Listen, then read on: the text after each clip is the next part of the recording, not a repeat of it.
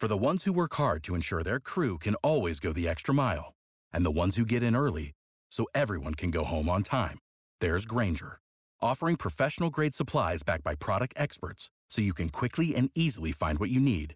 Plus, you can count on access to a committed team ready to go the extra mile for you. Call, clickgranger.com, or just stop by. Grainger, for the ones who get it done.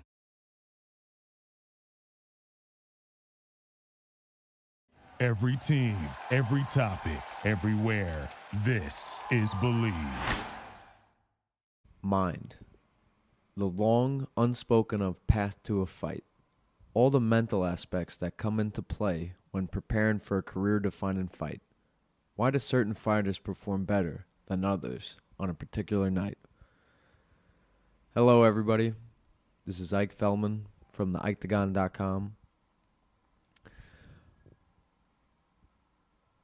No, I'm not going to be the crazy, zany, wild character that you see on the Ikedagon YouTube episodes. This is the Mind, Body, and Soul podcast. This is the mind.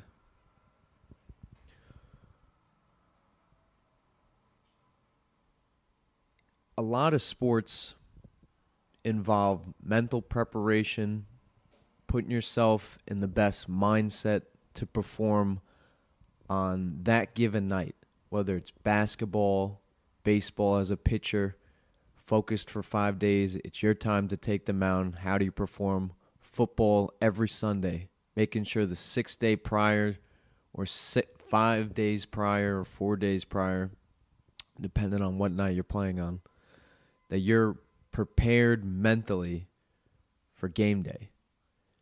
And I think the craziest sport in terms of mental preparation is fighting.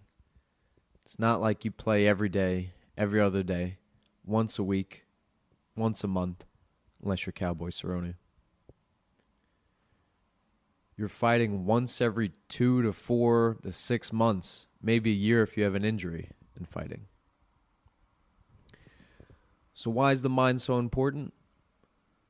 Because the mind is with you every single second of a fight camp.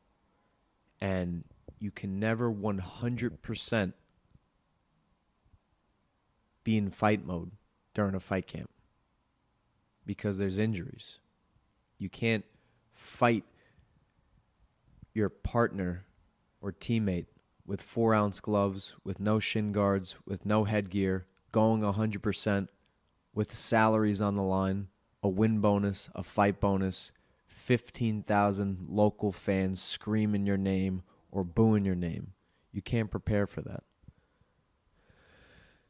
You could do jujitsu, you could do wrestling, you could box, you could hit the pads, you could talk to your coach, you could go to a therapist, go to a mental strength coach. You could do a whole bunch to prepare. But why do certain fighters perform better on a particular night? I'm going to get into that and more. I'm going to talk about the body, about the diet, the grappling, the striking, all the physicality that goes into a fight, the soul, what's a fighter's substance, what he believes in, what his true character, his true substance is about that comes out on fight night.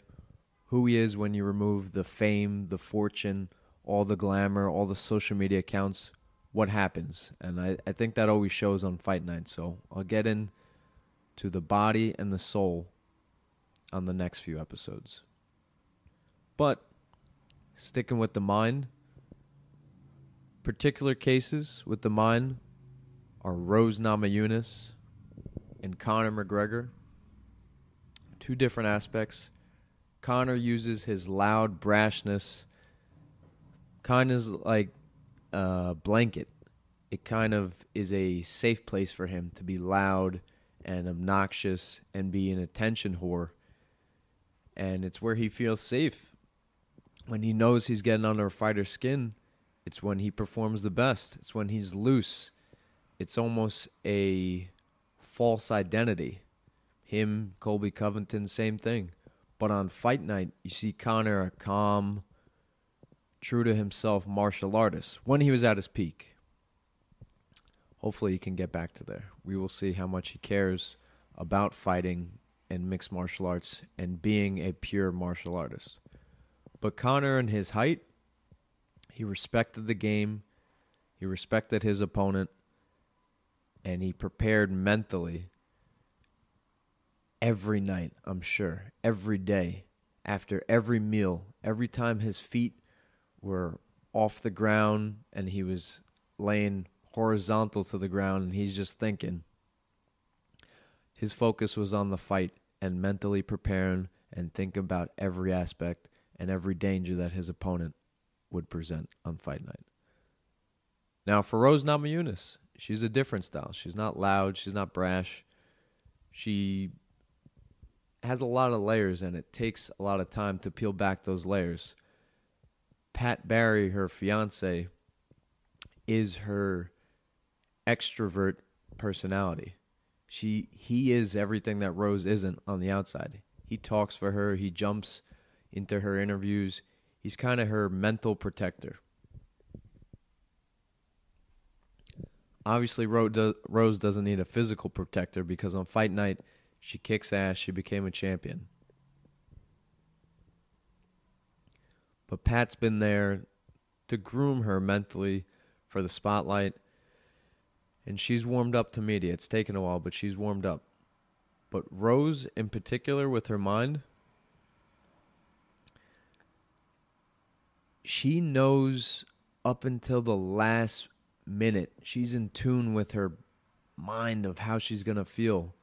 With the Jedrzejczyk fights, the Joanna Jedrzejczyk fights, I've never heard this take this mental side of uh, mixed martial arts. Rose says in the locker room, she says she wasn't feeling it. She didn't have it the night of UFC 217. The night that she knocked out Joanna, she just something was off. It's a big stage, understandably.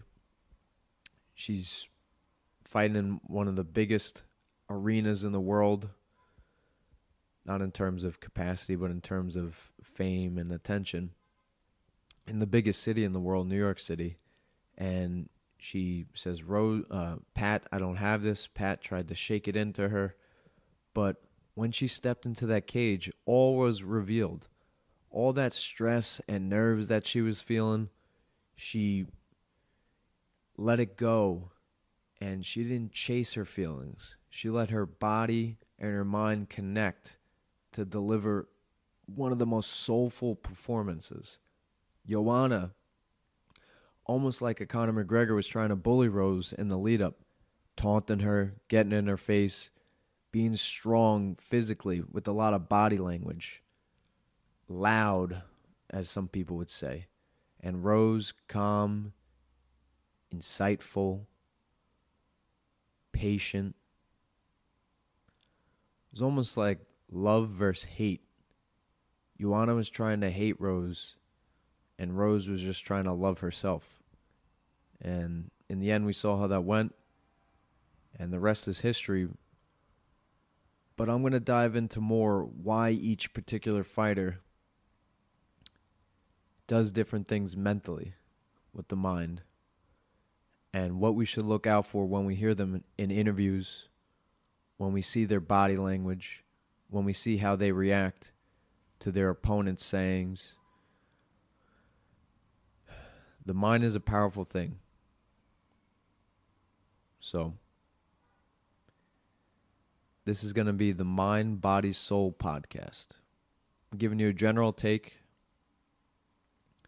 I'll give more specific takes with fight cards and pay per view events and particular fights across different sports boxing, kickboxing, Bellator, PFL. And this will be a softer touch to the Octagon you could say this is my introvert platform. And the Octagon YouTube is the loud brash version. Whatever you want. As long as you're listening, as long as you're learning, I'm okay with that. Thank you. Without the ones like you, who work tirelessly to keep things running, everything would suddenly stop. Hospitals, factories, schools, and power plants, they all depend on you. No matter the weather, emergency, or time of day, you're the ones who get it done. At Grainger, we're here for you with professional grade industrial supplies. Count on real time product availability and fast delivery. Call clickgranger.com or just stop by. Grainger for the ones who get it done. You know, when you're listening to a true crime story that has an unbelievable plot twist that makes you stop in your tracks? That's what our podcast, People Are the Worst, brings you with each episode.